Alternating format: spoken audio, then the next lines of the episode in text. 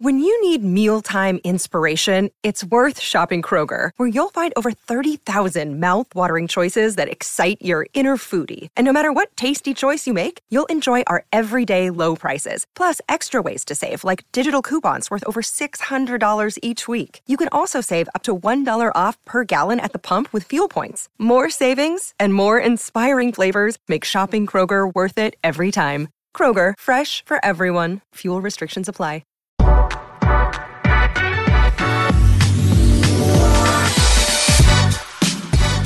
Here we go. Bo's got his tea. I got my bubbly. We're ready to go. Shouts out to Go Currency for making it all possible. I want to first thank I want to thank Go Currency. All this wouldn't be possible if it wasn't for them. Is that how it goes? How are you, my friend? I'm good. You doing okay? Yeah. Uh, I got. I, I did get my flu shot yesterday. So oh, for work, You- I do flu shot and like I think it's Tdap and TB. So I got the triple the triple dose, and I mean it's like are you kind of kicking it on your it, ass it here? started kicking in this afternoon. Okay, like, oh, so so you, like do you get? Can you give me? You know, can you give? Are you like? I'll give you the best can hour you give me? that I Can you give me forty five? I got the best hour that I got in me. And then I'll try to close. Then then we'll go to the bull. We'll bring in Mariano Rivera. Me apparently. Yeah, I'll then try you're, you're gonna have to it. wheel me out of here. But I'll yeah, try we'll and close it out. I'll try and close If it Mac out. has to do it, he'll do it. Uh, yes, that's right. Uh, I got a bunch of stuff that I'm excited to talk about today. Uh, the one thing I wanted, to, did you do the Powerball thing? Did you did you buy a Powerball ticket? You Nope. seem like Nope, have you ever up. bought a Powerball ticket in your life? Oh, I know. I I, I have, but the, the one I missed was uh, Andy Sand, my roommate at the time. Yes. We were living out on West O. Uh, this is in college. He called me and said, hey, "Powerball's up at 500 million." As I'm driving down West O, past a certain gas station. The next day, Shut up. that gas station's where all these people that worked at the meat packing plant won on a random ticket. So I was driving by it at the time. up. So I kind of it's one of those that you know.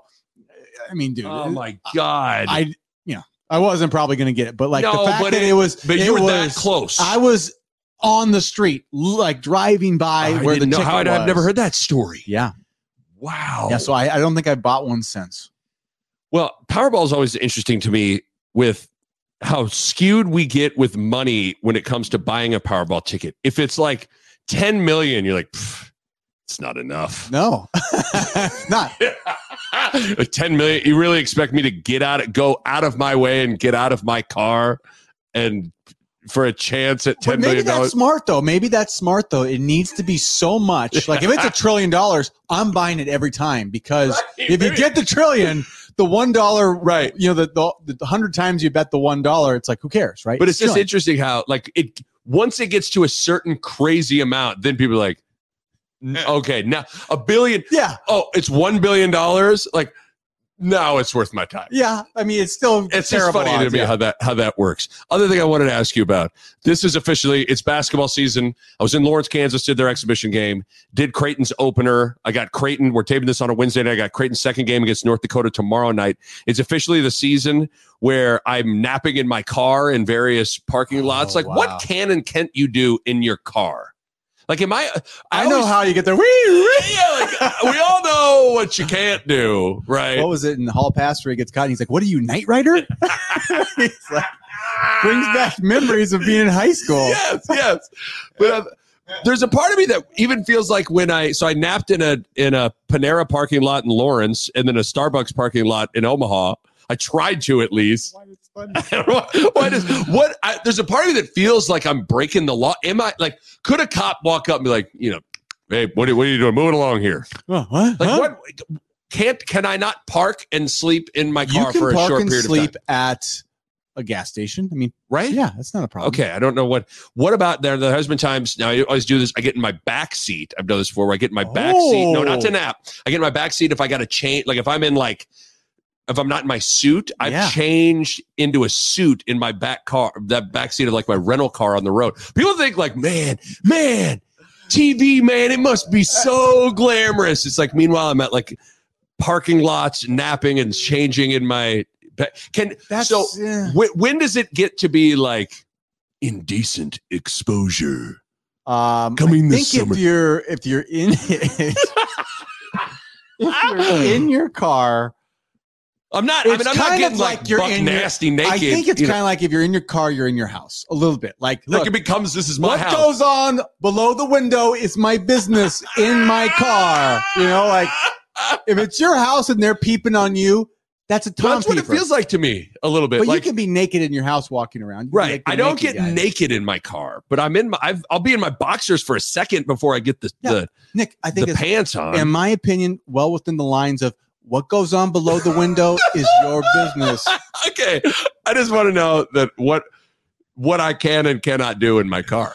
I'm going to vote can for I pants can. off Well, under the window line. funny- The window line's a big deal, though. The window line, anything below the window line, like like if you're trying to like Yeah, maneuver moon, around, and if I'm- if I'm butt's more- up in the window, then it's a whole moon nother. above the window, you know, like that's ridiculous. Above know? the rim is not just uh, a movie Tupac is in; it's the line you keep your butt below. You cannot do it above the rim. But okay. You you bring up voting. I got a little voting thing for us. It's going to be for for coaching candidates. Like we're going to reset. I wrote down 10 candidates, 9 and then I left room for a write-in.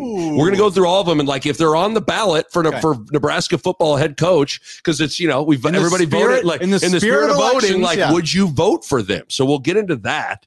Uh, and then I got some uh I got some other things that that with Whipple, some of his quotes, Mickey Joseph, some of his quotes. Uh very interesting stuff to get into. And I want to pick your brain as well. But do we need to we haven't done a song of the week in a while. yeah, we better do. we- We, we we better do it here. for a week, I think, because We, we, did well, we did no we did no video for for like one of the mid mid week pods here. So okay, you you're in charge of the song of the week. It's gonna be something, something. Give me something, man. Give me, get me rolling with something. Are you just gonna hit me with it? Or are you gonna give me any intro? What we got here? I guess I should probably So, bring this up too. The intro is I want to test your knowledge. Just so this Oh, is wow. a this is a song. Um, it's not an obvious one probably, but if you know your movies, this is a song from a scene in a movie. It's a famous scene. oh God, see this is And gonna I'm like gonna if give it's you- not the wood. Yeah, I know. if it ain't this- the wood, boys in the hood, I I'm or not the mask. I'm not playing to your strengths right now with this, but uh, I will say this. I'll give you hints as we get going. Okay. Okay, I'm gonna So, do bad at this. For the listeners, let's see who can get it the fastest uh, when you're listening to it. But okay, um, I got it up. So Good. is that gonna be loud There enough? go. Okay, here we go. There we go. I think we need to go. Oh God. Oh man. Okay.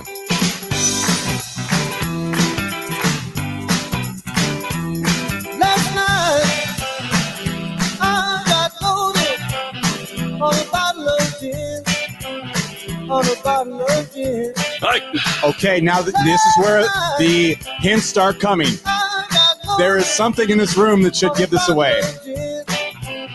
On a bottle of gin, but I feel all It is a sports movie. I repeat, it is a, It is a sports, sports movie. It's in a sports movie, a scene from a sports movie. Oh God.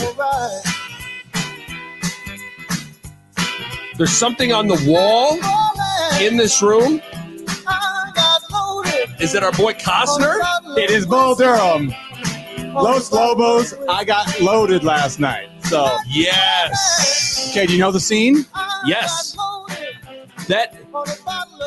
Well, maybe I don't know the it's, scene. it's the rain out. You know, remember when they when they have to? He's trying to get the team out of a yeah. slump, Yeah. and they do the. uh they get the sprinklers and they he gets he goes, I promise, I guarantee I'll get us a rain out. So he does the sprinkler and then they run around the bases Yeah. and it kind of sparks their like Yes. camaraderie. Right. Right. Um, so yeah, so I I picked that, but I had another reason for picking that. Okay. So I just read Ron Shelton just wrote a book.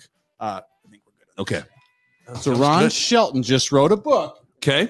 Okay. Look at you. You brought. Uh, you brought props. You brought. I did my homework. Okay. So it's called The Church of Baseball. So it's basically about the making of that movie. And this Okay. is probably my favorite. This is probably my favorite all-time baseball movie. oh wow. Yeah. So That's that's saying something because over some, the years. Yeah, over the years, this one has just kept climbing. Right. Um, and so like I found myself the last like handful of years every summer I watched this like a few times. right. And then when this came out this uh this summer, I read it. And I mean, it's just awesome. It's all about any major illuminating anecdote from the book that well, so so Ron Shelton played minor league baseball. So that's why partly why it's so good. right Um, but you know, it's all it's about like the script. Like he goes through like this is a script he had. He had it forever. right Um, and like if you into like how films are made and yes that it's so it's like fun in that sense. Uh, but there's just a ton of those little tidbits of your fans of the movie Oh, that you, you wow. pick up. I, I there's a couple things I thought you'd really like though, just in terms of like where the movie industry is now Right. compared to where it was. So uh they released it in 1989, right? Um and he said they released it in June. This this was the summer lineup they were competing against. Okay, Red Heat with Arnold Schwarzenegger, The Great Outdoors with John Candy, uh, Big, Die Hard, Coming to America, Cocktail, Midnight Run, Rambo Three, Poltergeist, and Who Framed Roger Rabbit.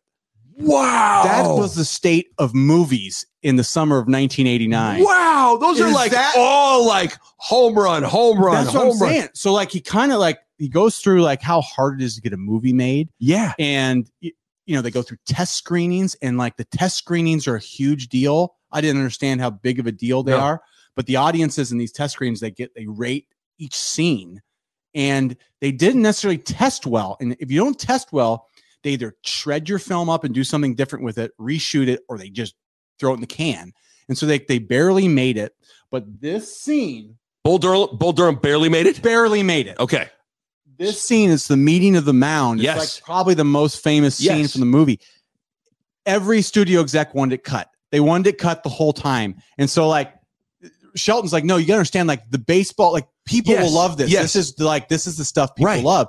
And they wanted to cut this scene over and over. And so stuff like that in this Wow. book that was really Well, it makes you think like how many great scenes have we been robbed of over the years potentially because it got cut because some test, oh, you know, said it. No, no, that scene's got to go. Wow. Yeah, I mean, he so he was telling about his uh one of his favorite scenes was with Sarandon and Costner, and Yes. he says he calls it this this title in the in the or this chapter head is "Kill Your Darlings."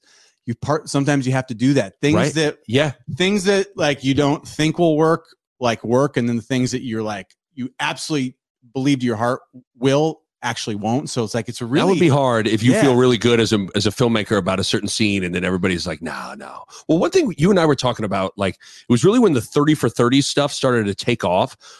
The future of sports movies in general, like anymore, that's a good point. Yeah, yeah. anymore, it seems like it's either got to be some original made up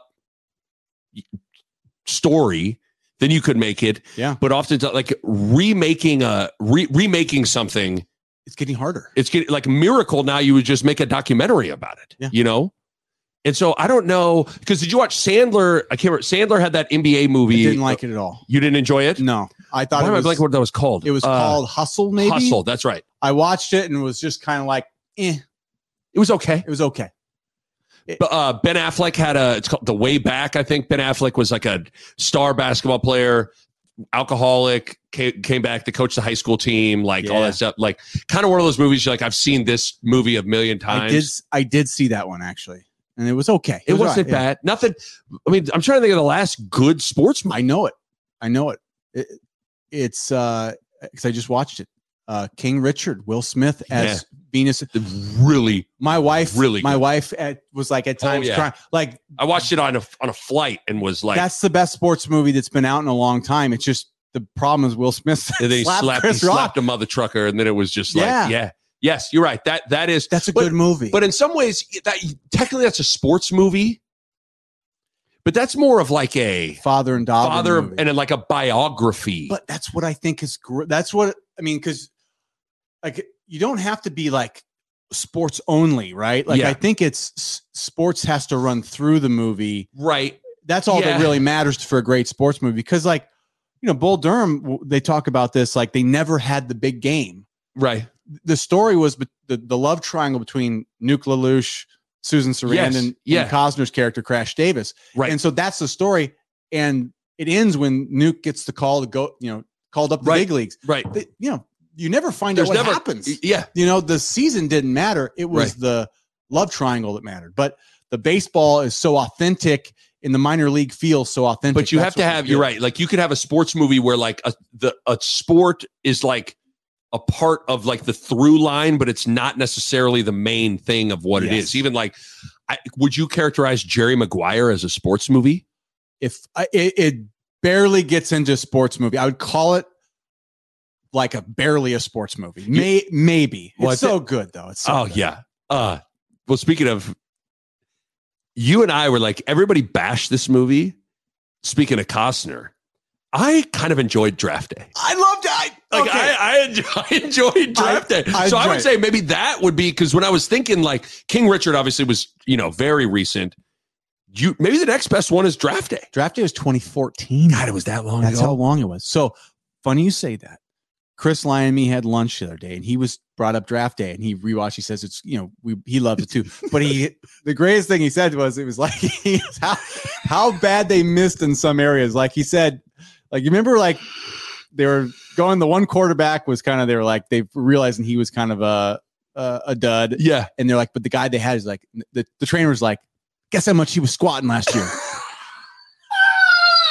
guess how much he squats this year. And he goes, guess how much he benches. And like the me and Lyon are like dying over Yeah. this because like quarterbacks, it doesn't matter It how much. They, I've never. that's never, a non-football person Right. being like, you know, we should have to do. The quarterback works out really hard this offseason and he gets really strong. It's like Isn't no that- wrong position, wrong. It's amazing that enough Yeah. people. You don't necessarily have to be like a hardcore Yeah. football person to know. Like, wait a minute.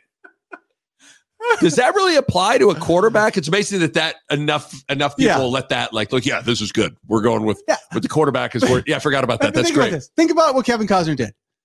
Think how like he's the he's supposed to be the greatest GM ever. He traded away three first round picks for the guy that would have been sitting there at like 15. Right. right. You know, it ends up being like a thing where he you think he totally it, it's it's positioned like boy did he He he was it. playing chess and just crushed everybody. It's like eh. no, at the last minute he he wavered from his philosophy and almost made the biggest mistake you could ever Right. You know, it's like so it's funny when you like talk that out like how I, I do think. I do think though it's a great the the whole anecdote of why you didn't anybody go to Bo Callahan's birthday, you know, it is pretty good. like that's a pretty like those are the kinds of things that you really put yourself in the position Yeah. of a general manager or if you're like just any sort of of person that's making the, a draft selection like little things like that could be like huh I think those are the hardest type of things to judge, though. It's like when it's a lot of hearsay and you Right. don't actually know somebody, but right they can get in front of you and say all the right things. Like you got to see to somebody's soul in a in a meeting or two. That's really tough. Yeah, I do wonder how those conversations go on draft day where you know he gets the guy he gets the guy and he's like uh, you know and there's like the quick conversations hang up even you see it in moneyball brad pitt calls you know the whole he has the whole line when you get the answer you want like hang up and the whole like i wonder how how snarky those co- those conversations really get Well, I mean, what was Costner's line? And he goes, "You pancake eating." yeah you pancake eating mother yeah right it's I mean, it, it's great. I mean, but Costner Great makes it all work. He kind of just has Right. that.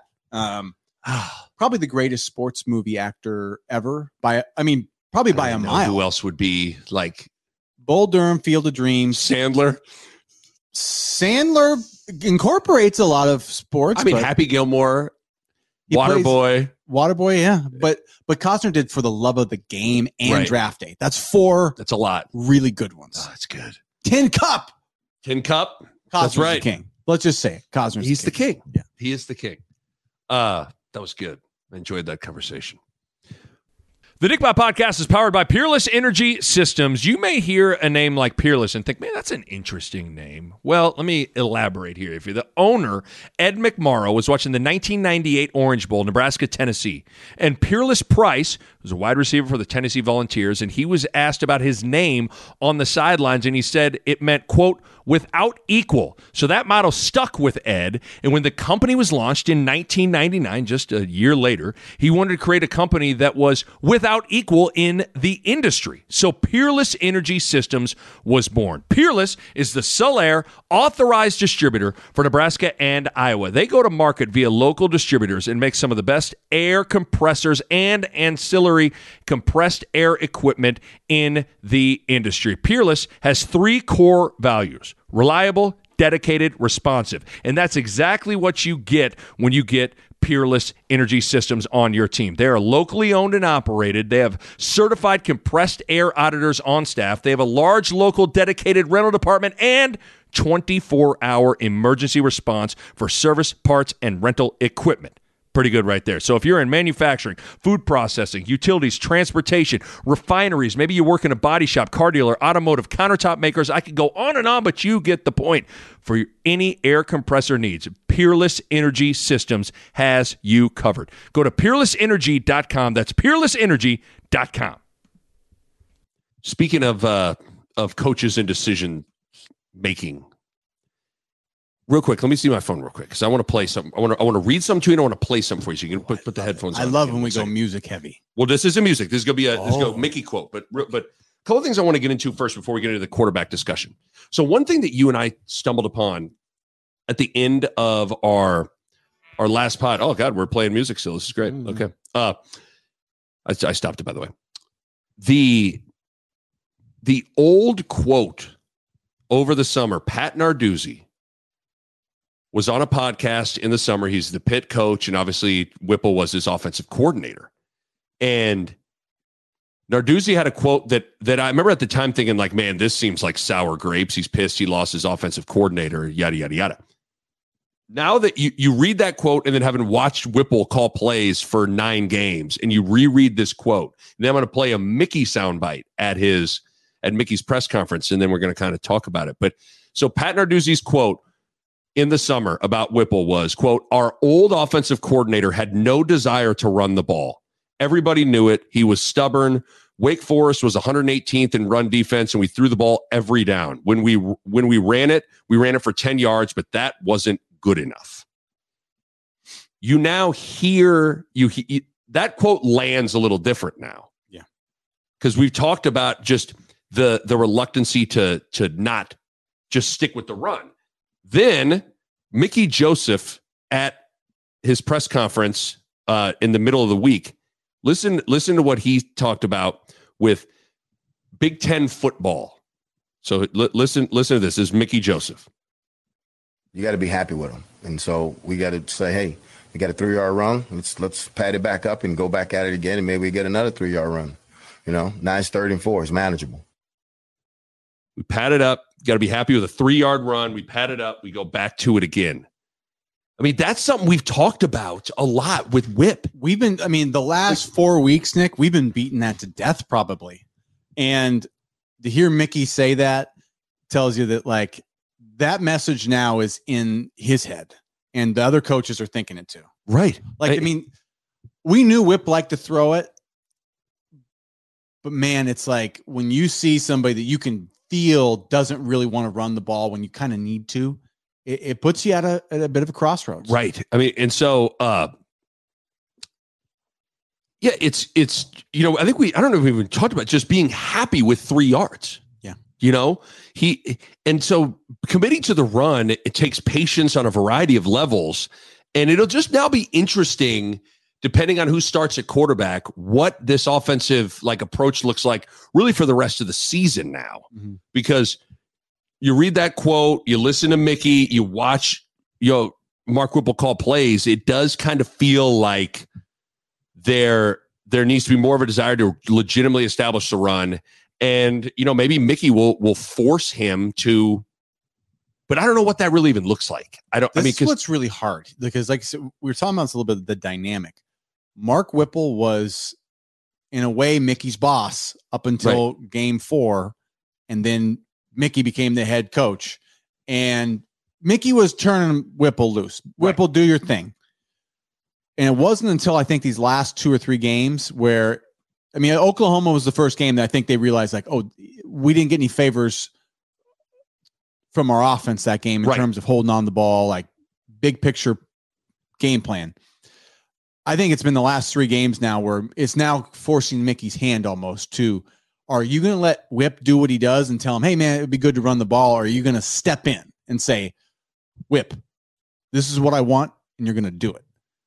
Because that that's a whole different thing. yes, And that's hard to do, especially when the dynamic has changed like that. You know, Whipple's an older guy that's been used to being in charge of his thing. Like, this is your unit. Do what you do. Um, and there's nobody else that can do it, Nick. This is Whip's offense. So it's See- hard. Here's where it's hard to tell Whip what to do because it's his offense. Nobody else can run it. It's not no, like exactly. the backup coordinator Right. can do it if Whip doesn't want to do it. It's like it's Whip's show right now, kind of. Well, and the thing that uh or it's not like the head coach. Like there's some sort of scenario where, like, for it, same scenario, Frost needed to take over calling plays, like he could do that. You know? Yeah, where- yeah. Uh, but the the reason, the, one of the reasons that it this should be it's it's challenging because it's Whipple's offense and it's challenging because it's not what necessarily he is, he wants to do.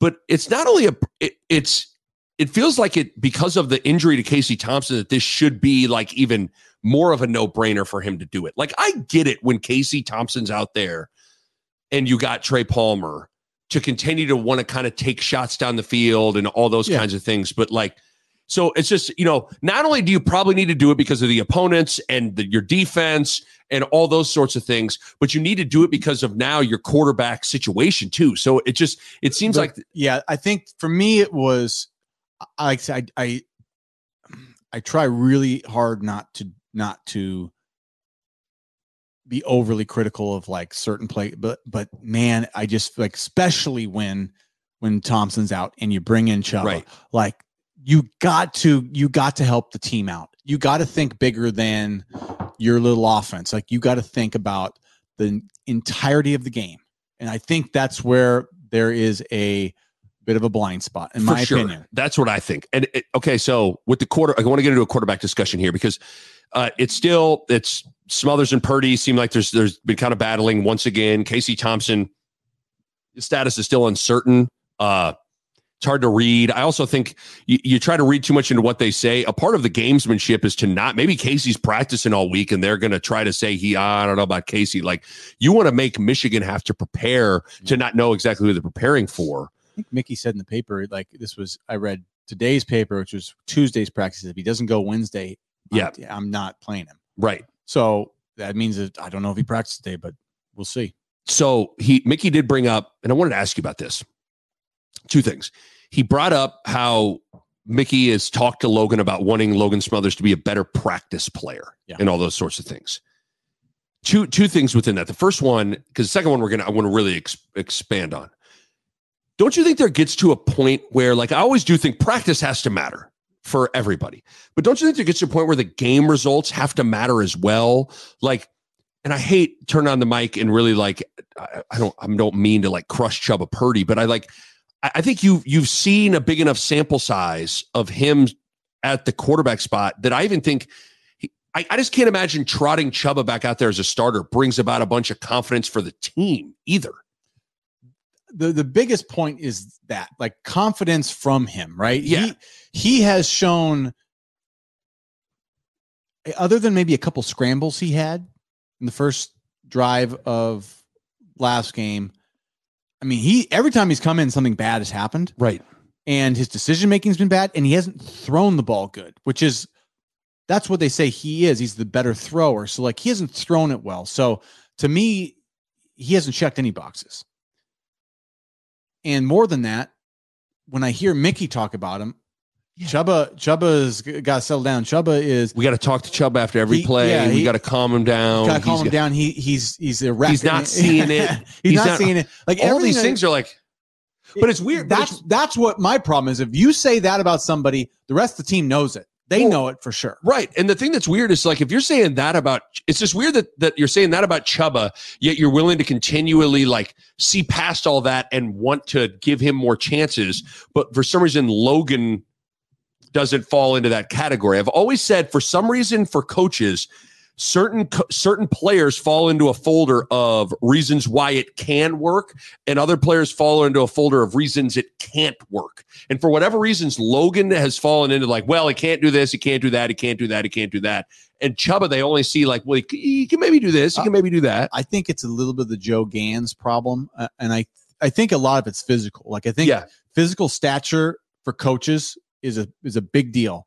And Joe was kind of a smaller, unimpressive human, like uh, physical. yes right you buy Joe, you, you you're stand by listening- joe and, And Joe, if you're listening, I'm sorry, but it's true. It's true. No, Joe's no, a, Joe, Joe's a buddy, so he. like oh yeah like we love But, joe like, but Joe was really a good player. And we like I know he probably I think he earned the job going into 2007. I think he was the better quarterback. But the the coaches, Bill Callahan had in his head, right Sam Keller's the guy.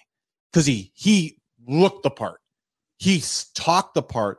He had a presence. yes. He did all those things right. Um, so I think in their head it was like it was already going to be Sam Keller, and Joe outplayed him, but Joe just didn't have that. I mean, if Joe would have been like six five with Right. a cannon, we're not even talking. Nick Joe Joe Ganz is the starting quarterback, but he's six foot and he's you know Yeah. not very not 190 pounds. You know, quick but not fast. But he was a crafty, good football player. Right. And it wasn't until he got his chance in a game that you're like, oh, every game Joe Ganz plays, we score 50 points. Right. You know, and Sam Keller was throwing checkdowns all season to Marlon Luck. Remember, like yes, he, Martin Lucas set the single season Yeah. record. he dropped back and throw a check down. Like Right. it, it was amazing to see the difference when you got Ganz in the game. Uh, just his command for the offense, his ability to make plays and think on his feet. That's that's a thing you can't find that out sometimes in practice. Well, okay, I want you. I want to expand on that, but I'm trying to get the the site. So Smothers is listed as six two one ninety, and Yeah. Chuba's listed at six two two ten. But Chuba, see, Ch- Chuba looks taller and more, almost more than twenty Smothers is pounds. probably but six 175 pounds, Yes. soaking wet. You Right. know, like he does not look like he's. He's slender. just yeah. it- so okay. You bring up that practice thing because that was the next thing that I wanted to get into. Which it's weird you say that. Like we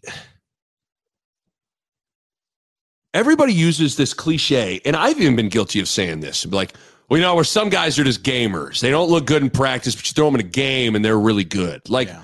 is that really true?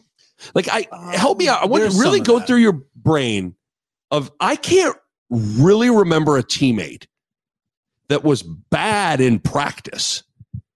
Like so bad that you wouldn't start them, yet they were like great players. Um, I think it is. I don't think you can be bad in practice. I think the difference is Because I'm trying. I guess I'm trying to figure Yeah. out what the, what Like we mean by like, ah, he's just a gamer. So it's a like, quarterback. what do we mean by that? What you can't find out about a quarterback is they don't get hit. Yes, They don't actually get hit or ta- like so. Like if you tackled full speed every play Right. in practice, you'd know who all your players are. yeah, But what happens is when you when you play the sort of like we have to practice safe.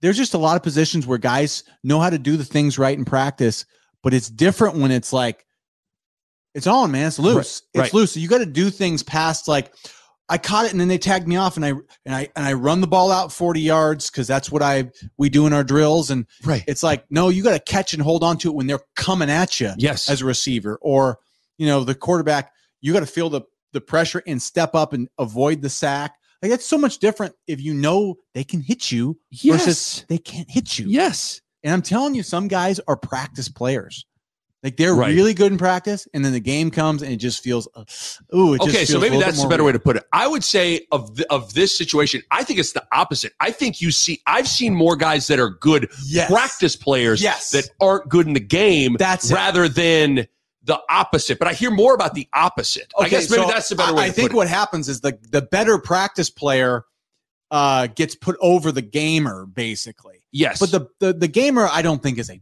like they're suck. They don't suck in practice. right. They're good enough. They just like the things they do well. I think come out when it's like Yeah, because the bullets. when the bullets are flying, they're the ones that like they're more comfortable in it. right. Because some guys are really good at drills, really good at situational things, Yeah. all those kinds of things. And then there are some guys that just suck at drills and they need a real game with real competition to really get them going. Like, but I, I'm just. I've heard people have started throwing that. They're like, maybe, maybe Smothers is just a game. Some guys, man, they just need the game. And I'm like, I don't know. Maybe the way you've kind of, as we've talked this out, is the better way to put it. Like, maybe it's what we're really getting at is some people are better in a practice than they are. Some people are better when when the stakes aren't higher Right. and when there is a certain structure you can kind of hide behind. right. Or when it's a like, dude, it's just different when, like I say, when the bullets are flying. It's totally That's different. like the old days when the Marines like they'd fire Yeah. live rounds because you find out if, the, if they know it's blanks or something, yeah, you're a little more. differently right. than if it's live rounds. Yes. It scares. Well, 'cause the- I wonder what with Chuba- crap out of you. I wonder with Chuba if he sits in the pocket, hangs in there more, you know, just using Mickey's lines like he's not seeing it. Well, one way you don't see it is if all of a sudden you're like, holy shit, I'm gonna get hit. I'm going to get hit. Where in practice, you're standing there, You- you- go through your progression. You know You're why? not to get hit. I'm wearing a green jersey. and and the starter's already out. If anybody touches Chuba, you're getting fucking reamed. Yeah. You know, so because if you notice, a lot of his pass, he just bails. Yeah. you know, and he And rarely then- steps up and hangs there. Yeah, I mean, Casey's done a pretty good job of stepping up, Yes. Um, Zach Taylor was like the best at that, Z- Zach, that was in the day when you could tee off on quarterbacks, and Zach would step into throws and get and get a shot to the chin. yeah, and that's but that that's that was the old that was the old uh you know kind of I don't know what it like it was like this the badge of honor we'll call it for quarterbacks from the 70s 80s and 90s was like will you step up in the pocket get make the throw knowing you're going to get lit up and still deliver through the ball Right. take the shot that was like if you, the big time big nut quarterbacks that's what they did Yeah. So I'm just trying to figure out like because I've heard a lot of people throw out that throw this out there because people are trying to trying to get inside of what the heck is going on at practice between Logan Smothers and Chuba Purdy. And I'm trying to ha- I wanted to have this conversation to try to at least based on our experiences in athletics of what that could mean. And so I just think I think we've explained. it. I think the biggest thing people understand is like I really don't think it's a product of low I've never seen a guy just be terrible in practice or like I, I can remember certain guys who loafed it a bit in practice. Yeah. You know, like there there definitely are guys that it's hard for them to get rolling yeah unless it's all of a sudden the lights are on. But usually those guys, you like, you kind of know what they are too. Like, That's you're what I'm like, saying. mm, Like- you know, you're. I, I think in this in football, it's more.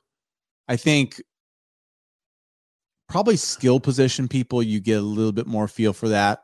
Like you get a feel for like if it's a quarterback, even running back a little bit because it's like you're not. You know, Right. you got to break tackles. You got to make some. Like, I don't know how you could know. It's more skill position. I think line. It's like, dude, it's either you're you're, You either, doing it in it or you practice. don't. Yeah, I think the lines, the linebackers to say that stuff, you kind of know. I think it's probably more quarterbacks, running backs, receivers. Yeah. the gamer stuff comes out a little bit more.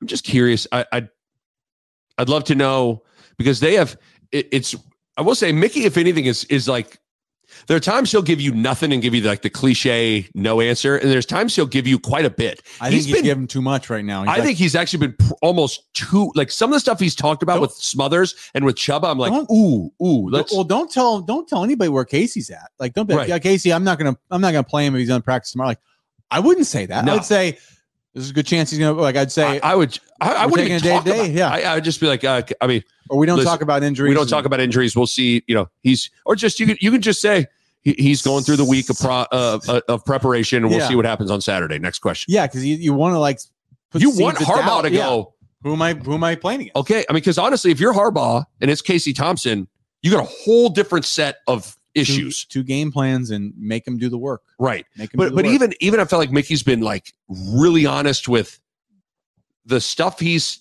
the pseudo kind of negative stuff he said about he's been in all reality he's been pretty negative about Chuba and Logan.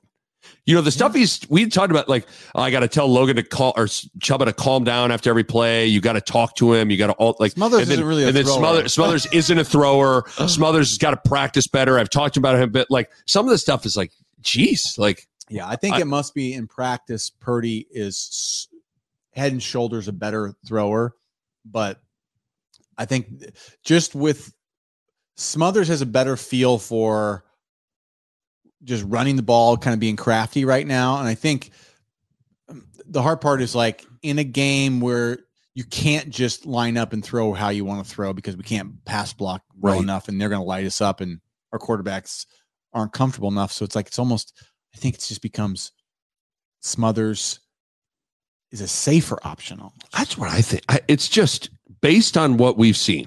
I don't know how. Really, both guys got about the same amount of sample size as you, if you want to take Smothers' Iowa start last year. Got about the same amount of, uh, and it's. Smothers has been good. I, I don't know how.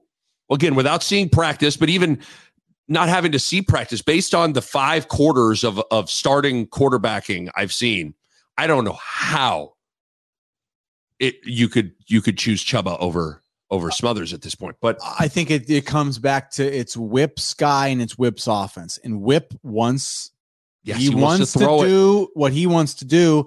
And I think a lot of those are those kind of those deep outs and the like.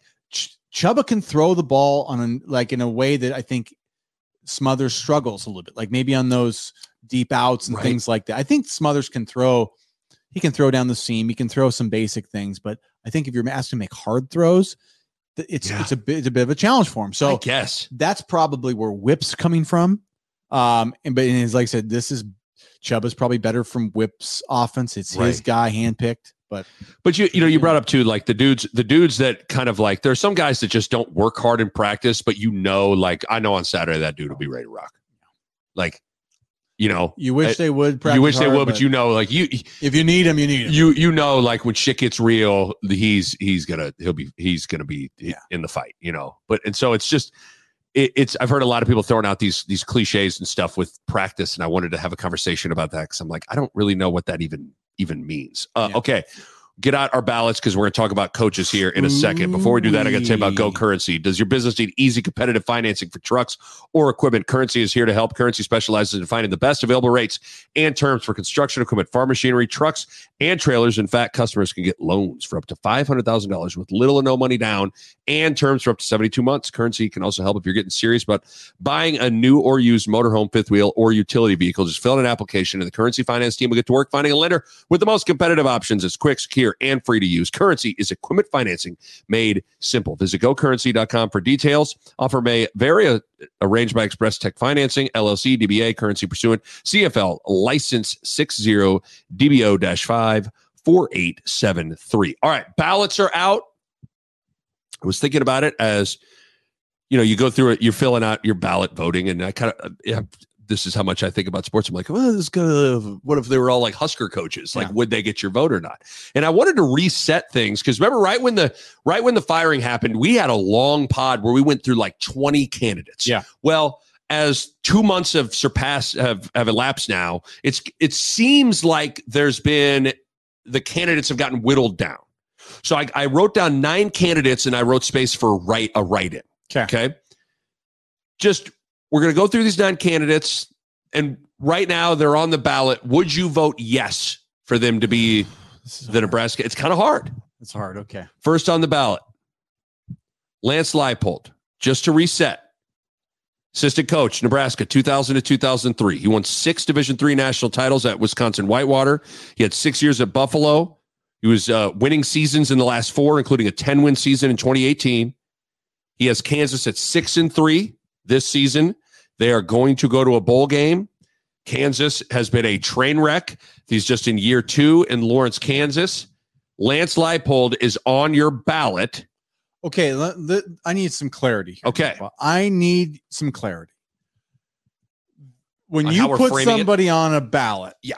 do I get how many votes do I get? The way I'm kind of approaching this is it's not like if a vote, It's an initiative on the ballot, like It's- the yeah, Lance Leipold initiative. yes, yes or I no. would vote yeah. It's not to say, this isn't to say that because you voted for Lance Leipold, you now vote cannot for- vote for Dave Or- Aranda. or I'm not putting somebody over Mickey Joseph. Yes. Right. This is just like this just like he's on your- the ballot. okay. Would you go no or yes? Okay. Lance Leipold, he's on the Bo Rude ballot to be the next head coach of Nebraska football. You want me to fire first? Go first. I would vote yes.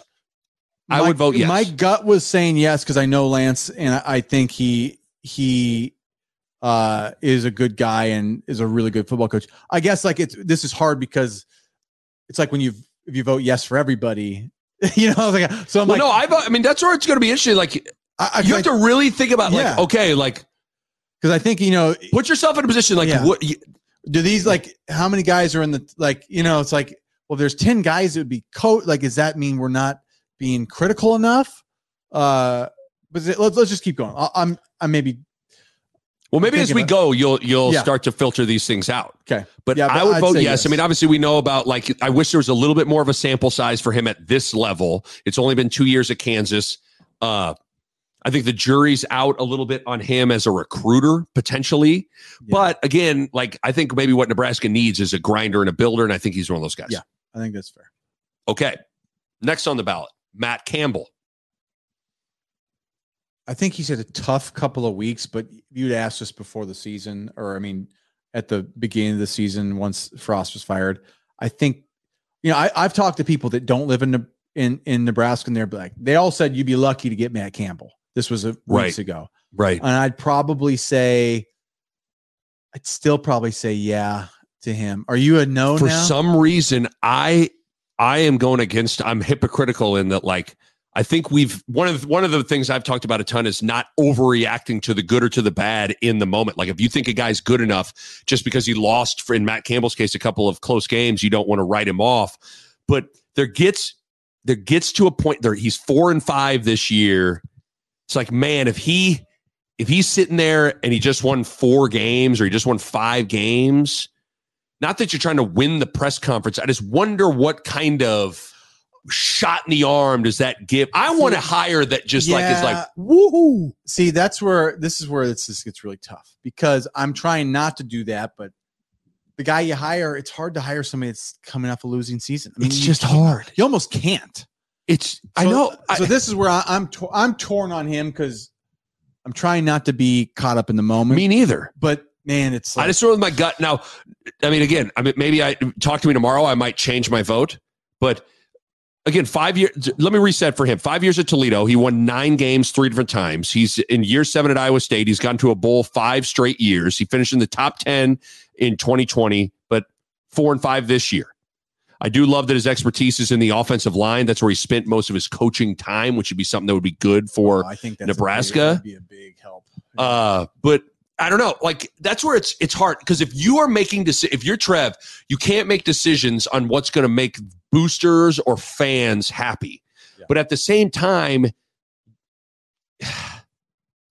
there has to be excitement around the hire. I just wonder, like Matt Campbell gets announced, if they win five games this year, what's that reaction like? That's tough. I think he I think he's got some credibility in the Midwest, but it is he was hot 2 years ago and he's not hot right now. Yes. That's always a rough moment to make your hire, I think. So I'm going to go vote no. You're voting yes. I'll vote yes. Dave Aranda, six and three this season. Wisconsin defensive coordinator for two from 2013 to 2015. LSU defensive coordinator 2016 2019. Yeah. I mean, I it, to me it is a resounding He's yes. He's been your favorite and you kind of rubbed off on me, so I'm going I- give a yes to. like I would. I, he's the type of guy that I would maybe. I don't even know where you go about doing this. Like I would get a sign and put it in my yard, like Aranda for head coach. And you're not a sign guy. and I'm not a is good, sign yeah. guy, but I would maybe do it. I mean, I like, I like, and the other thing I, I like that he has a relationship with Mickey Joseph, that they have history. I think, I think the best chance of keeping Mickey on is Dave Aranda. That's very that's very true. So we're both voting yes. Yes. Okay, Chris Klieman, Kansas State. I think he might be the best coach out there right now. I mean- he's winning big time at K State. He's getting no. Now maybe it's just because, again, his first answer to the question was like, I ain't going anywhere. Gene Taylor, this athletic director, is my guy. He was my guy at North Dakota State. Yeah. So maybe that's just been like, well, you know, what you're not going to go. You're not even. Maybe you're not even going to bother. But but he's got he's year four. He's has two eight win seasons. He's he's really kind of dominated Oklahoma. That's the part I'm just like, dang, And they kicked they- our butt. dominated Okie State. He's produced three NFL quarterbacks at North Dakota State. I think he would be a good fit geographically. I think he's got an eye for talent and development. North Dakota State fits what I think Nebraska would like that model, and he's Yeah. done it at Kansas State. He he that guy is like he's been on the can pitch of like yes we can run the ball Yeah. and we will run the ball. Like, I mean, that- there's been a lot of stuff going on. I'm like yeah, Uh, there's been a lot of that with Chris Klieman. A lot of rallies with Chris Klieman that have been fantastic. Otherwise, Barack Obama. A lot of people view third and three as a passing down. Not me. What do you do? I say on third and short, get under the gosh darn center and run football. Yay! People And as your head coach on third and short, or heck, even at the goal line, I'm not going to give him the shotgun. Yay! That's how you politic in Nebraska for a head coach. I mean, Nick, you're selling me right now. That's pretty good. Who here remembers the fullback position? Woo! If I'm your head coach, you better get used to seeing a whole lot of fullbacks out there. Chris Klieman, vote. I'm Chris Klieman, and I approve this message. So yeah, I, I mean, I would vote yes. I vote yes on Chris I mean, Nick, pol- you I mean- just sold pretty hard. You sold pretty hard on Chris Klieman. What's sad is he's actually like he's out of the gun and does stuff. But I mean, it's just it's funny to like That's you know how to pander to, Oh, yeah. to Husker fans. You know, kind of great. oh, that's ridiculous. Okay, we're voting yes. The Nick Bob podcast is powered by Runza. You know, there are a lot of ways to, to greet someone. Hey, hi, hello, what's up? Another way is, what's popping? Well, here's the thing that greeting has taken on a new meaning now because the answer to what's popping is now Runza's new popcorn chicken. That's what's popping. Runza's new popcorn chicken is amazing. Little bite sized, delicious, all white meat chicken that make any day better immediately. I love them. My wife loves them. My kids cannot get enough. Two year old Mac, six year old Mava are constantly wanting to get it popping. Great for a snack, great for a meal. Pair them with the best crinkle fries on planet Earth, and you are set. All I got to say is you need to get out to a Runza location nearest you and get it popping. What's so hard to understand about that? Get it popping with Runza's all new popcorn chicken. Runza makes it all better. Do you want to save Mickey for last? Yes. Okay, moving on. Oh, this one's hard too. Matt Rhule. You want to, let me reset where Matt Rhule's at. Hey, Rosillo. Hey, Rosillo. Here's where Matt Rhule. Okay. He's just been fired five games into his third year at Carolina. At Temple, here's his record 2 and 10, 6 and 6, 10 and 4, 10 and 3. At Baylor, took over a tough situation 1 and 11, 7 and 6, 11 and 3. But I saw a note today and I fact checked it. During Matt Rhule's tenure at Baylor, they never beat a ranked team. How you because you go, how do you win 11 games and you never beat a ranked team? I checked it. It's true. Never beat a ranked team. Matt Rhule is Matt Rhule has the negative. Yeah. Matt, Matt Rhule, Rhule never beat a ranked team at he Baylor. hates dogs too. Fired by the Carolina Panthers. What did he do behind the scenes? Nobody knows. But Matt Rhule knows. I'm Chris Klieman. I approve this message. Yeah, Chris Klieman.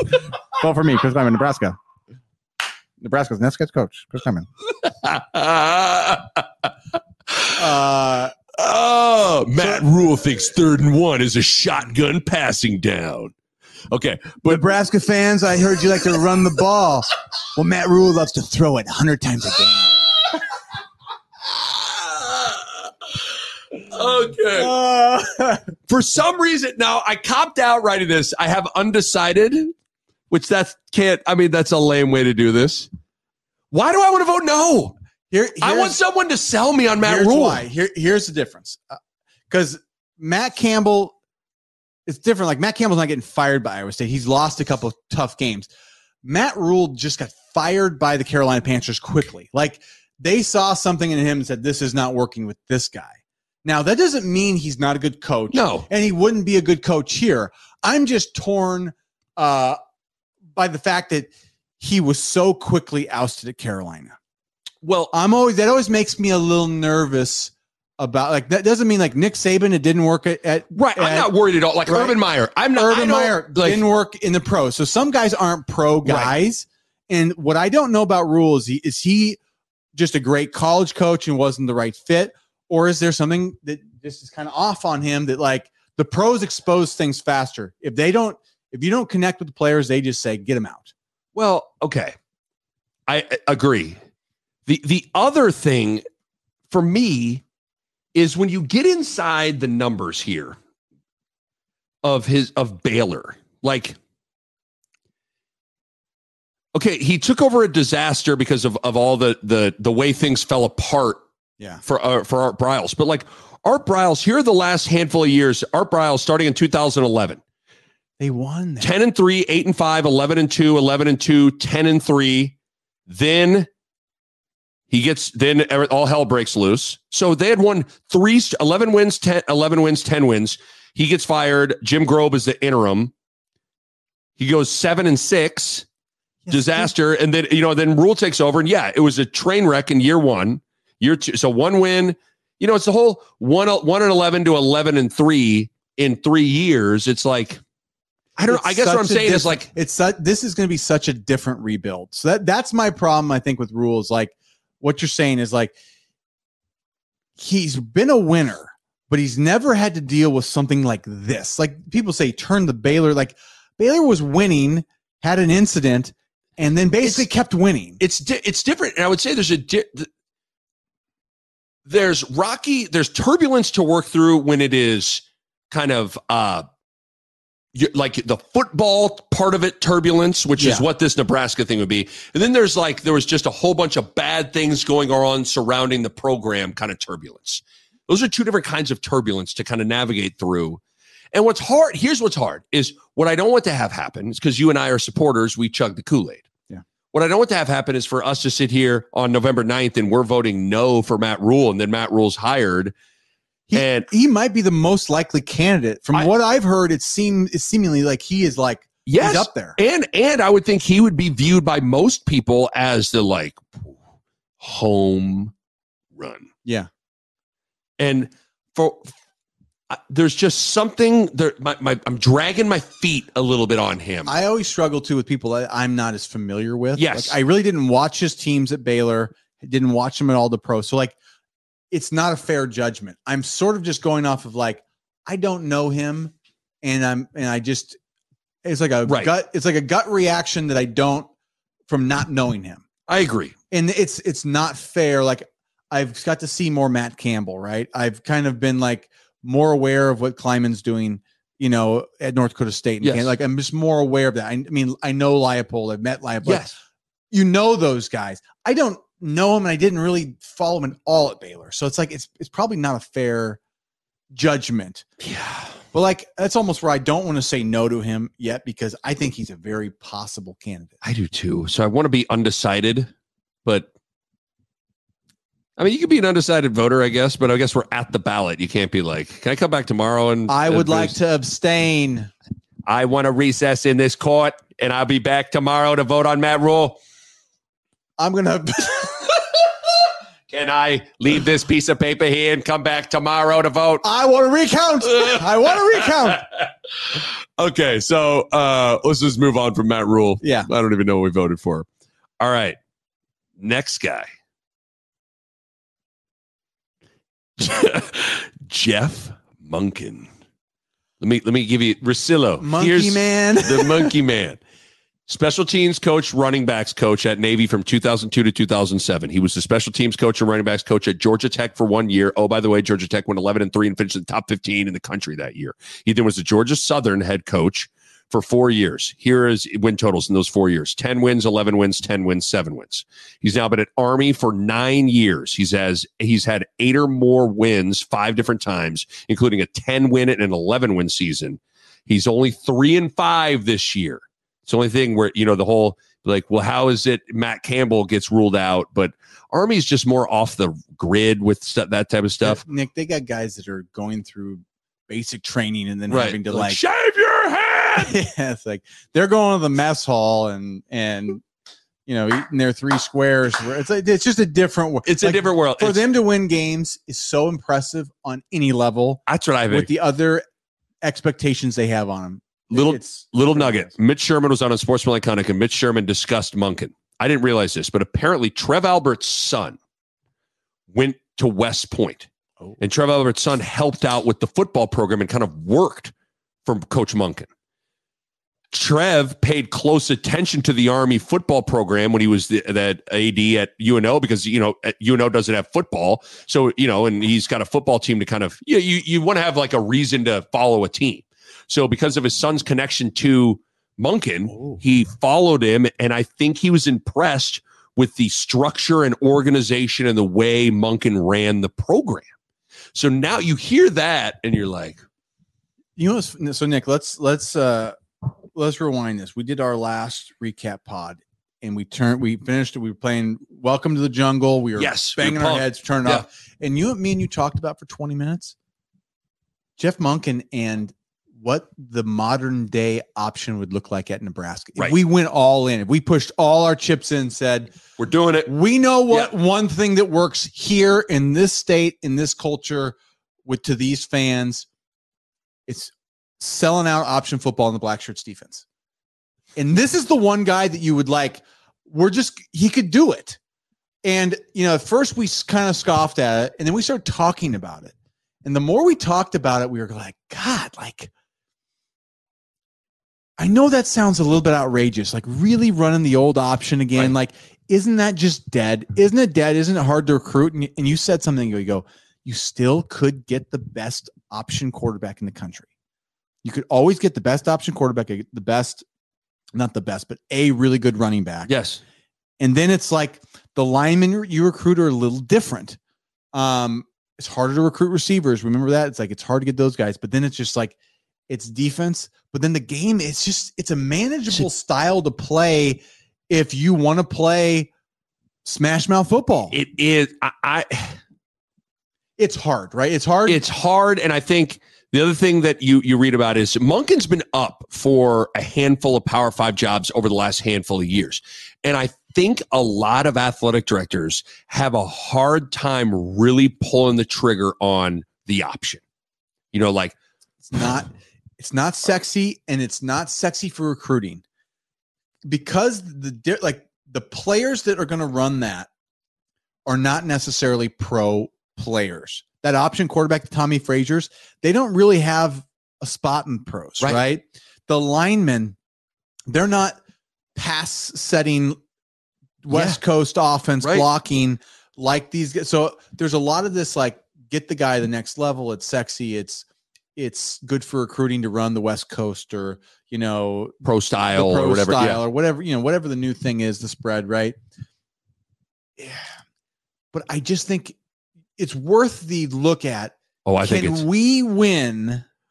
Can we win doing that in college, regardless of the optics of the rest of the world? Well, and and I wonder the other thing too is like it's maybe not set in stone that would Monken come here and and absolutely run the option. Maybe could Not he necessarily. like he could may, maybe what Trev likes about him is like man, this guy knows like the structure, the organization, the discipline, the development, the all that stuff is All the Army stuff, yeah. All the army stuff. That stuff is awesome. You come in, you plug that in in Lincoln, and you maybe you don't run the option, but you run something like I don't know. Maybe Monken's like you know, like listen, man. There's two things I love, three things I love in this world: my wife, my golden retriever, and the option. And ain't none of those strings gonna change, man. Yeah. Not one, not nary one of them. country, option. Three things: God, country, option. Jeff Monken for Nebraska coaching job. I endorse this message. Country. That's right. You want to get the job? That's how you get the job in Nebraska. That's why I don't know. I don't know if he's if his campaign slogan is God, country, option, or if it's like you know, hey, organiza- organization, good structure. We'll do we'll whatever figure it out. wins, We'll yeah. figure it out. I don't know. I'm intrigued by it because, like you said, I do think you got to be different in Nebraska. I, I think I think in Nebraska you got to be different. This would be different. It would give you, while it's a recruiting disadvantage in some ways, it does gives you a recruiting advantage where, like we've said, like think about it, you could truthfully go out there and get the best option quarterback. The best. You're never going to get the best pro style quarterback or spread quarterback. You're never No. going to get that guy. Well, and, the thing that we so what we had in Nebraska was a feeder system in the state too. In the high school, everybody ran option. Crouch, Crouch ran the option like he came out of the womb and they put him in diapers and he was just like, I'll give Millard North this. They had all those Millard North, you know, that pipeline. They all ran the option Right. from Bur- like all we ran kids- the, think about it. We in- ran some option, yeah, Midget football, you and I ran the option. yeah. It was just, of course, you ran the option. Yeah. it's like, well, yeah, what, what, I mean, what do you we, mean? We had a bunch of other runs, but it's like, but yeah, you have the option too. Like, Right. you always had Right. the option. Um, and that was a big part of Nebraska high school. Um, and then when we went to the West Coast and spread, like, you watched everybody in high school morph away from the option. Right. And all of a sudden you go to like a Hickman York football game and it's like they're airing it out a bunch and it's like, oh, I mean, I. Like I, I saw like East. I watched one of East games earlier this year, and I think they threw ev- every down. In a high It- school game, they threw it every down. It's nuts. I I was looking at even uh Baylor Scheierman, Creighton's uh the South Dakota State transfer that's a stud for Creighton this year. hmm I wish I had the he I, anyway, he was a great quarterback at uh at Aurora Yeah. and they aired it out. He threw 59 he threw for like threw 40 touchdowns and like 5,000 yards. And I, I my my when I read that I was an all-state quarterback. I threw for like 1200 yards and 15 touchdowns. that seemed like a lot though at the time. Yeah. I remember Miz was like, we're airing it out this year. I was like, yeah. It was perfect though. Iowa came and offered you. They're like, yeah, they're like, this guy. for instance, like, here's what I'm thinking. We're not going to throw out much. Just don't fumble. Let the defense win the game. You Can would have been actually Can we be honest? Iowa. I would have been, You would have been so good. I was the perfect Iowa quarterback. because you would have been a friends' guy. You would have just been like, I am going to do exactly what you want me to. do. I am going to be accurate. I'm not going to turn it over. I will, I, if I have to, uh, maybe you got to make one or two big throws a game. I'll make them. Yeah. Third and seven, Play like action, throw. I'm yeah. boot. I'm hitting the tight end, moving the chains. But if For, this, for those who don't know, this is a swear to God true story. Nick Bahe, all state quarterback yes, for in Iowa, basically tell our coach that if Nick wants to play, like he's got. It's, they said if he good- comes, they said if Nick wants to play football, if he comes to our football camp, we'll offer him a scholarship and we won't recruit and we another won't quarterback. recruit another quarterback. I Yeah, remember Miss. I vividly remember Coach Mazursky telling me that, and I was just like, and you didn't consider it. I was like, nah. No, you. It wasn't even like, man, this is a hard decision. No. It was like you didn't even consider No, that, which now you think I'm That's like, like- whoa, that's a huge deal. One of fifty like schools in the country that the whole country is of quarterbacks is trying to get to. Yeah. You're like, oh no, no, no, I'm a basketball player. Like Well- you wouldn't consider yourself. Well, a it was, two, it was twofold. It was like I only viewed myself as a basketball player, and I was like, I, I'm not going to go play for uh, play football. The the idea of putting on another football helmet that didn't have an in on it was just like, in two, and especially in 2002, like Iowa started getting respectable, like 2005 and six when it was like Chad Greenway and Yeah. Abdul Hodge were there. Um, but even, I mean, I remember in like the early, late 90s, early 2000s, we kind of were just like Iowa was was like, nah. yeah. Well, I mean, and so, but you- no, I would have been the, I would have been the perfect. The funniest part though is you didn't, didn't even, consider not a second. consider that even a- an option. I'm not even sure if I went home and like my dad was like, I don't. Even, I mean, I'm sure I re- relayed it to him, but like, it, I don't even know if it was that made the dinner conversation. I'm not sure. Think you know, when your that. parents like, any, what anything happened today? Anything interesting? I was, I might have been like, yeah, I don't know. Yeah. Iowa offered me a scholarship in football, but no, nothing, nothing really. That's how little that was in your brain. It was I like, didn't you're like, care about it. Uh, But see, the difference if that happened to me, where it was like, like you got offered a break. Like, uh, what's Yeah, the were the equivalent? what's the equivalent like basketball school? Like they, I've been like, I can't believe I got a basketball scholarship. Right, I know. pumped. But then you were the the, the I, and it makes sense where Frank Solich offers you a scholarship at the Nebraska football camp. You take it on the spot, and Frank tried to be like, "Well, should you want to go home and No, think about it?" You're like, "No, no, I don't. I would like to take that scholarship offer. I will take it, That's and great." you can't take it back. and you can you can take it back, right? That's how I thought. uh, this is binding. I literally thought it was like, "Ah, got him. Like I, got, I can't believe they, can't believe they You did that. pulled a fast one on Yeah. at dinner. You were like, "I pulled a fast one on Frank today." You won't believe this. I got it. I can't believe they did it. so we're talking right. I trick him and offered me a scholarship. Take it. he Oh, didn't think. I'd take it. I took it. Okay, I don't know how we got under that with Jeff Monken, but I would vote yes. I mean, am I embarrassed that I like at this point? I'm like, I'm so intrigued by it. I Well, here, okay, Oh, I know what I oh, wanted to say. I know what I wanted to say. Here's the problem with this, but I don't. It seems absurd to even be thinking like this. I do feel like com- selling out. Like if let's say Monken is God country option. God country option. Jeff Monken for Nebraska football. Let's say Jeff Monken is God country option. I I really think that's really funny, but I really think that you're probably conceding that you're never winning a national championship. The Nick Bahe podcast is brought to you by Pella Windows and Doors. And I want to talk to you guys about energy efficiency. And if you go into Pella's website right now, you look at it, and how about this? One, two, three, four, five different types of windows or doors. by Pella won the Energy Star 2020 Most Energy Efficient Award. That's big time stuff right there. And they achieved that in a couple of ways.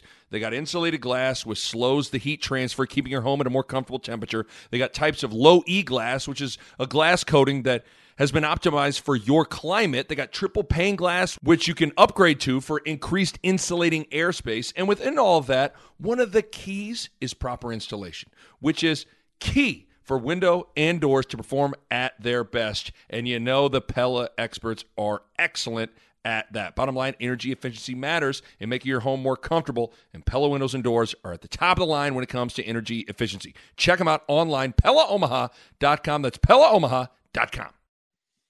Can you now? But my question is that even like, are we even thinking like that? Okay, but here here's where like like, can me- you go? here's what I here here's Look at the- you what's living so in intriguing. 1997. Here's what's so intriguing. There's a part of me that just thinks we're kind of been we've been trying to play the other people's game for a long time. Oh now. yeah, And I don't know that like that being so contrarian about this isn't our best chance to make a splash. Like I just feel like trying to play the recruiting game and yeah. the like I just feel like You're just never gonna be Ohio State if We're you're gonna be. landlocked Nebraska, small population, talent pool, not huge. In a world that has, with TV rights and things that like the attention's been spread out more social, like we still have a lot of good things going for us being Nebraska, but not like we did 20, 30 years ago, where it was like we had the, we were the, the Right. name brand. Like now we're one of many name brands with a lot of constraints. Some things are benefits, but God, I just think I don't know if I want that. I'm just very like it's very intriguing. oh, it's intriguing. Like the more I talk about, the more intrigued I am. I know. And and what's hard is I think a lot of people would view, oh, you want Jeff Monken? Oh, living in the past, huh? What are you going to Blockbuster Video tonight? Hey, This guy wants Jeff Monken and run the option I to go to would Blockbuster. go to Blockbuster. First of all, I'd love one. to go to Blockbuster I Video would tonight. love it. no. and I got to tell you, I love the option. I, if I, I, love sat down, it. I, d- I like Blockbuster. I go to libraries, and the option is great football to watch. I agree, but but I guess what I'm saying is a lot of people like look at Nebraska always trying to go back in time. It's like I actually think this would be like like you were saying. This is actually a It's 20 a years away. zag when everybody is zigging. Yeah. You know, like it's 20 years it's not going back in Ah. the sense of like we're living in the past it's to me it's like is it an opportunity especially like if you can it's all about the lines so like if you can you, if you tried to do that with a beastly big offensive line like a big vicious offensive line versus like what army's trying to do is like they're trying to do it with like cadets that are like these Yeah. dudes are 260 and they're scrappy Yeah, but they're not they're not like what we had in the pipeline. But just think about if you put. I think that's the intriguing thing that maybe Trev's think about. It's like, man, what if you? What if you just took every, the infrastructure and the development and the whole program and just put it in Lincoln and gave what you're saying bigger, faster, stronger bigger, faster, stronger. That's what we did, Nick. That's what we did, and it was very successful. It was like You're telling me you don't thoroughly enjoy. Here comes the here comes the quarterback down the line.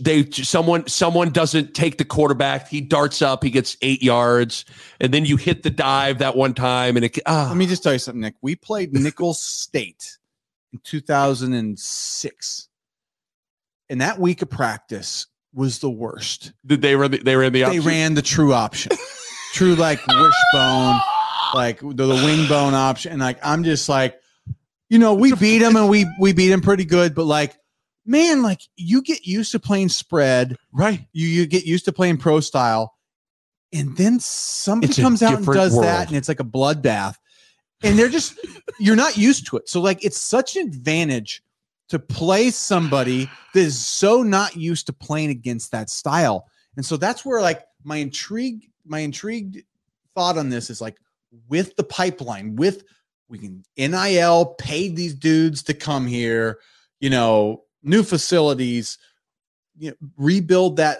high school sort of pipeline to get us some some more Right. some more walk on some more dudes that we just kind of get freebies on. Right. Um, Mandate at, at the at the government level that all high school all high school football programs have to run the option. you know who's our new governor? it's Jim Pillen. Jim Pillen. Jim Pillen will put it on the ballot. He's a former Husker. Oh yeah, right. He recovered the on the- fumble in the '79 game, Yeah, right? he's, Yeah, he'll put it Uh, on the ballot. yeah. Imagine that mandating all like you get you get You go into sixth grade, they hand you a football And and, a playbook that says to- option on uh, it. you have to run it. But uh, so okay, we went really long on on Monken. yeah, well, breeze through the We're way that. too excited about Monken. Uh, we need to. I think he's just like the new shiny. To- he's sh- Monken. We've been in class for a semester, and all of a sudden there's a new girl in class, and we're like, check it out, check out Monken. Monk. Well, I don't know. I don't even know if it's the new girl. I think it's it's like it's like I don't even know what to say. But Well, like, it's, going it's to Monken's like going to a new school. It's like that's like you're going to the option, you know, option high. You know, you're going to option high versus oh man, you're I'm, at pro. we're we're way too. You people think we're drunk on Monken Kool Aid here. It's just I love the is the most intriguing. Like after you told me he's a legit candidate last week, I mean, that's what it was kind of been as. stuck in my brain. Me too. I can't get. and it's not it's not the like will good it's like thinking through being contrarian in this moment in time that is what's intriguing it's like gosh do, do we get an edge from it does that give us an edge or does it i mean i guess it, what what could be worse Win, losing three games a year like we're already i mean winning three that's what we do this year Right. we've been winning three to five games for six years like let's try something different I know? bet the rest of the. I, I do wonder if the rest of the conference would be like, can Nebraska or Jeff's Monk and everybody just be like, oh god. They'd hate us but we'd be such a pain in the butt to play Ah, okay. So ground control, run the clock, Nick, oh, breaking tackles. just salute after every after every first down, all ninety thousand salute. Oh man. Oh, Jeff Monken. I like you. Okay, Okay, we better breeze through. yeah. Okay. Uh, next candidate. I, this this guy follows in my day uh, at my my Matt Rhule area. Bill O'Brien. I don't why you look at I, I looked up his you look at his Wikipedia and his resume. His resume is fucking amazing. Yeah. I mean, was with the Patriots for five years, different roles, wide receiver coach, quarterback coach, was the offensive coordinator. He was the Houston Texans head coach for a handful of years. He was the head coach at Penn State. He's now calling plays at Alabama. Yep. Like if you were to blind, you know, you just be like, this candidate was with Bill Belichick, Tom Brady, and uh, you know, you would you would be like, "Fuck, this guy's great." Yeah. Why am I dragging my feet with Bill O'Brien? Are you Uh, dragging your feet with Bill Not O'Brien? as much as most people are. I think Okay. I, I I don't know if I felt like many people were as excited about him. Um he doesn't get me. Mo- I, I think I- I, would probably vote yes, but I, I would vote yes on Bill Bill O'Brien. okay, look at you. Your team, Bill O'Brien. Yeah, he, he I got to I mean I, I didn't get to know I was him. I was wondering. There was a was he was there when you were there? yes. There wasn't even like walking in the hall like Well, you yeah, know there the, was the closed mouth like nod. I mean, we yeah, you talk and see each other, but you like if you're not in the position room, you don't spend he call you by your number. Hey, ninety one. Hey, ninety one. What's up? Who's that? Hey, ninety one. Hey. Hey, who's I don't know. that. Okay, so Bill O'Brien, we're voting yes. I'd vote yeah, probably. For All right. Uh, we we had a lot of jokes on this guy, Gary Patterson. Uh, After last week, I'm gonna vote no. I mean, we, we was first. He's the special assistant to the head coach, which sounds like Dwight Schrute was like assistant to the regional manager. assistant regional manager. you mean a special assistant to the defensive end? It's like no, no, no. You mean special assistant to the Special head coach? Is that what you mean? coach. Thank you very much. Uh, but he's special assistant to the head coach at Texas. Wouldn't have called it. oh god. People need to go listen to the last five minutes of our last pod. But okay, so he's 62 years old. He spent the majority of his career in the Big 12, but he won a lot. 22 years at TCU. There's a mutual parting of ways. Clearly, he left. He didn't leave the cupboard bare. Like T- TCU is rolling with a lot of the guys that he recruited and Yeah. developed. Now there could be the argument made that like because they got they changed coaches, all of a sudden, you know, boom, they take off. But he won six conference titles as a coach, one in the Big 12, four in the Mountain West, one in Conference USA. He's a two-time AP AP Coach of the Year. Um, Really good coach. I, I always wonder though, is he is he at the the twilight? Is, I think he is. how I old think- is he? 62. Is he watching Matlock having prunes and going to bed? Is he showing up Nick. at Texas Roadhouse at Nick. four forty-five? Old Country Buffet reserves a good spot for. Poor Gary Patterson. What did he ever do to us? Old country buffet. Oh. Matlock prunes. Oh my God. What are we doing? Poor Gary. so ridiculous. Yeah, but no, but it feels a little bit like it, it feels like you're getting a guy that that's at the tail end, which I don't I know. I don't know what I think of that. I think it takes a lot of energy to be the next guy here for 10 years. I agree. So I'm dragging my feet. I'm probably going to vote no. I'm gonna reluctant no because he's he's proved he's a great coach. Most of these guys they don't want to do anything else. Um, Right. I would say I would vote no with the very likely scenario we need to do a recount. It might be. I'll be like, there's some hanging chads on those Gary Patterson votes. I want to recount. I don't trust the machines. Oh my god. Okay. This is getting out of control. Okay. Before we circle back to Mickey, there's going to be a write-in area. Anybody want to write in? I mean, I wrote down Lane Kiffin. I mean, how about my guy? I proclaim my love for Pat Fitzgerald, and my man Patty Fitz has gone on to have a horrendous year. But maybe that's when you get it. Take him. I would. I is it sad that I would still take that dude in a heartbeat? But they are on the struggle bus this year. They are the only win is against Nebraska. They're one and eight. But maybe you're getting it. I mean, you are getting. You're getting him at the low, you know. You're getting Walton, the Celtics getting Walton at 86, you know, like Yeah. you're like you're, everybody thinks mean, it's all. I don't know what it is about Fitzgerald, but like he's proven, like you know, some guys have proven it to you. Um, yeah, he he's taken it to a point where it's like, okay, you know, I listen, think he, for whatever reason, like Fitzgerald, we know he's what he's working with at Northwestern. It's like you got to be this good academically. They, you know, it's just it's such a harder Yeah. recruit for sure. um, that I just I feel like I just trust that he's a good coach. It's hard. It's hard because I'm so hypocritical. Like I won't hire Matt Campbell because he's had he's having like a bad moment, and like Northwestern's went three and nine last year. They're going to one and eight, and I'm like Fitz, bring it Yeah, in. That's but But Fitz is- but Fitz is to me Fitz's track record is more proven than Matt Campbell's. And here's the thing about Fitz. It's a Big Ten track record. It's like the Right. most relatable skill set you could possibly have for Nebraska. So- like this guy in the Big Ten West has been, he's won it a couple times with way less resources and player. I mean, mm. that's where you go, okay, this guy. So he would you? I would write if I had to write in. I'd write in Patty Fitz. Okay, circling back to Mickey. Where are we at on Mickey? It feels so.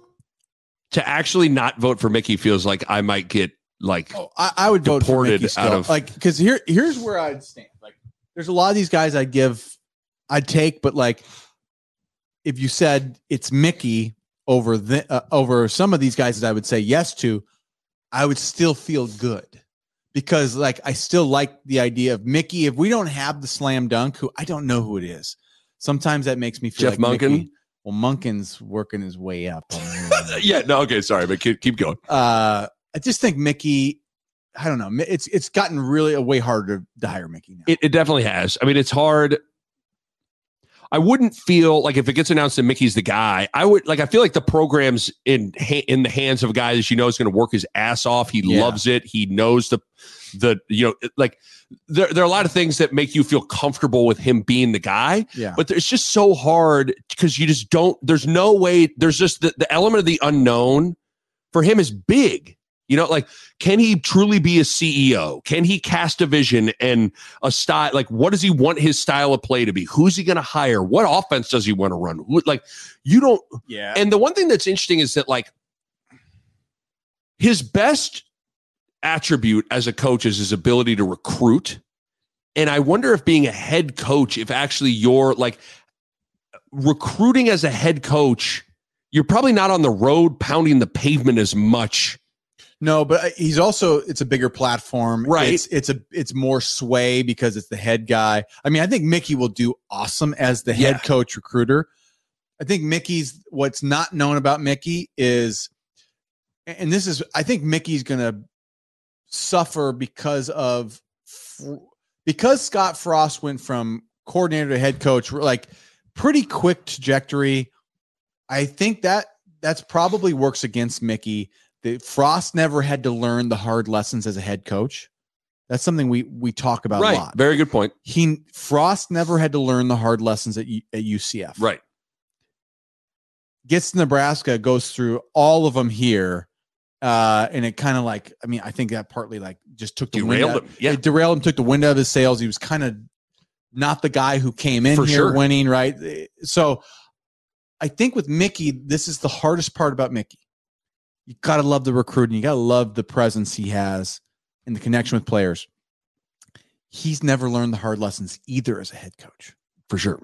And so the Monkens, the Kliemans, The Patty Fitzes, the Patty Fitzes, they've learned all the hard lessons. Gary Patterson, he's learned all the hard lessons. right. So we make fun of his Yeah. I Old country buffet. Yeah. Right. old country buffet, but the dude's that dude's 20 years, two-time coach of the year, learned the lessons. Like that to me is the part where the the the hard part with hiring Mick is is you have to go way farther out in a limb because he's never gone through the things a lot of these head coaches have to go through before they're ready to be like, now I'm ready to win. Here's something to think about with Mickey. Is this statement I'm about to make true? Of all the candidates, reasonable candidates that are like realistic candidates, I should say, would Mickey recruit at the highest level? Like, would he, would the recruiting at Nebraska be the best of all the other candidates? Now, that's not to say that the then the football output would be the best because there's a lot more that goes into it than that. But would Mickey Joseph get Nebraska to recruit at the highest level with everyone else? a part of me thinks yes. Um, I think the other coaches would have to come in and recruits would have to see would have to see the winning where Mickey kind of has the ability to just like get guys, but if we don't win, I think that would put the ceiling on it maybe. Good right? point. So I don't know. There's a, there's a mix there. I think probably yes, Mickey's seemingly the best recruiter um, of all these. Of all Which these that's students something. but at the same time, like even if you're a great recruiter and your program's not winning, like it gets still it would get hard for Mickey to keep recruiting. Yes, and and again, we've seen like just because you're recruiting at a high level doesn't necessarily guarantee you like there's still a lot that has to go into it after you go bring in some talented dudes. So Yeah. I I I think I would still vote yes on Mickey. Yeah. But it's a very interesting candidate, as we've talked about for freaking two months here. He's an interesting candidate to kind of sink your teeth into. I think, but uh, the other part with Mickey is just like retaining. I think he's proven so valuable to the state of Nebraska. Like, Right. we, we need to sell out to try to keep him here, I I, I, can, one way or the other. I, I cannot believe that we're taught. Like I did not think he would coach his way into being a legitimate candidate.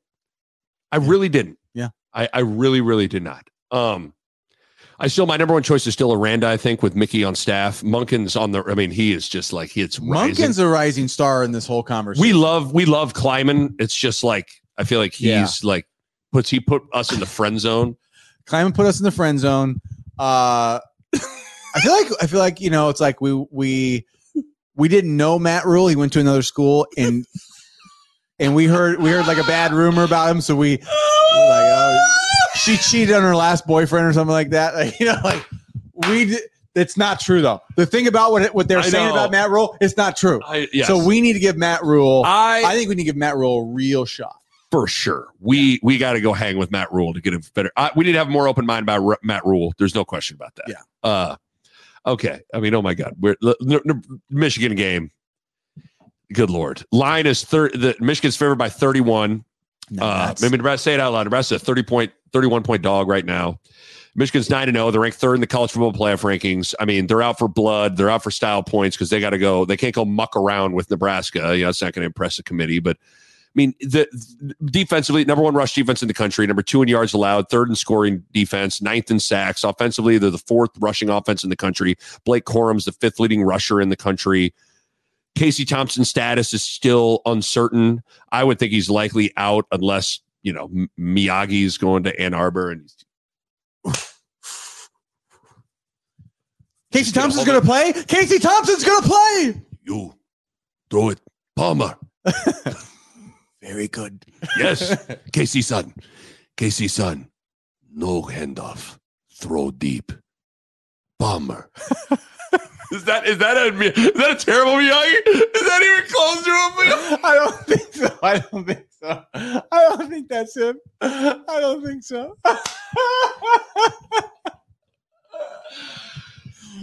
you. You, you audible pass play, Uh, no throw, short. Miyagi-san. Miyagi san, Casey san, no handoff, throw. Okay. Chuba. Uh, Chuba. Son? paint, paint fence. Yeah. You paint offense, Logan. You paint fence. You buff car, Logan. Buff. Good. Sean Uh, Mathis, show me paint fence. Show me wax off, wax off. That's how you get around offensive linemen. Need to bring Miyagi. Miyagi. Miyagi, if Miyagi, line. if I if, if Miyagi walked off the plane, if we get a video of like tre- here comes here comes Mickey Joseph and the Miyagi's behind him, I'm taking Nebraska money line. We need to get Miyagi teaching those. Oh God. Okay. Uh, Miles Farmer's out. Unfortunately, suspended. He got a DUI, so that's a big problem too. Um, I mean, do you see any roadmap to oh, winning this game? Street's game? gotten us all. It's, there's no question. I mean, there's no question about that. Do you see any roadmap to winning this game? Um, I mean, you want to say never say never, but it's like, man, this is the closest thing to like.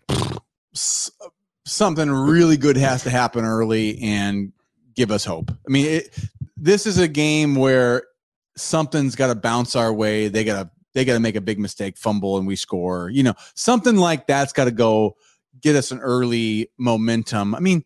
You've seen these games the last handful of years. Like these teams were like, we're going to get thrown. Sometimes you're just in it, uh, and sometimes Rutgers hung in there a little bit with Michigan last week. Yeah.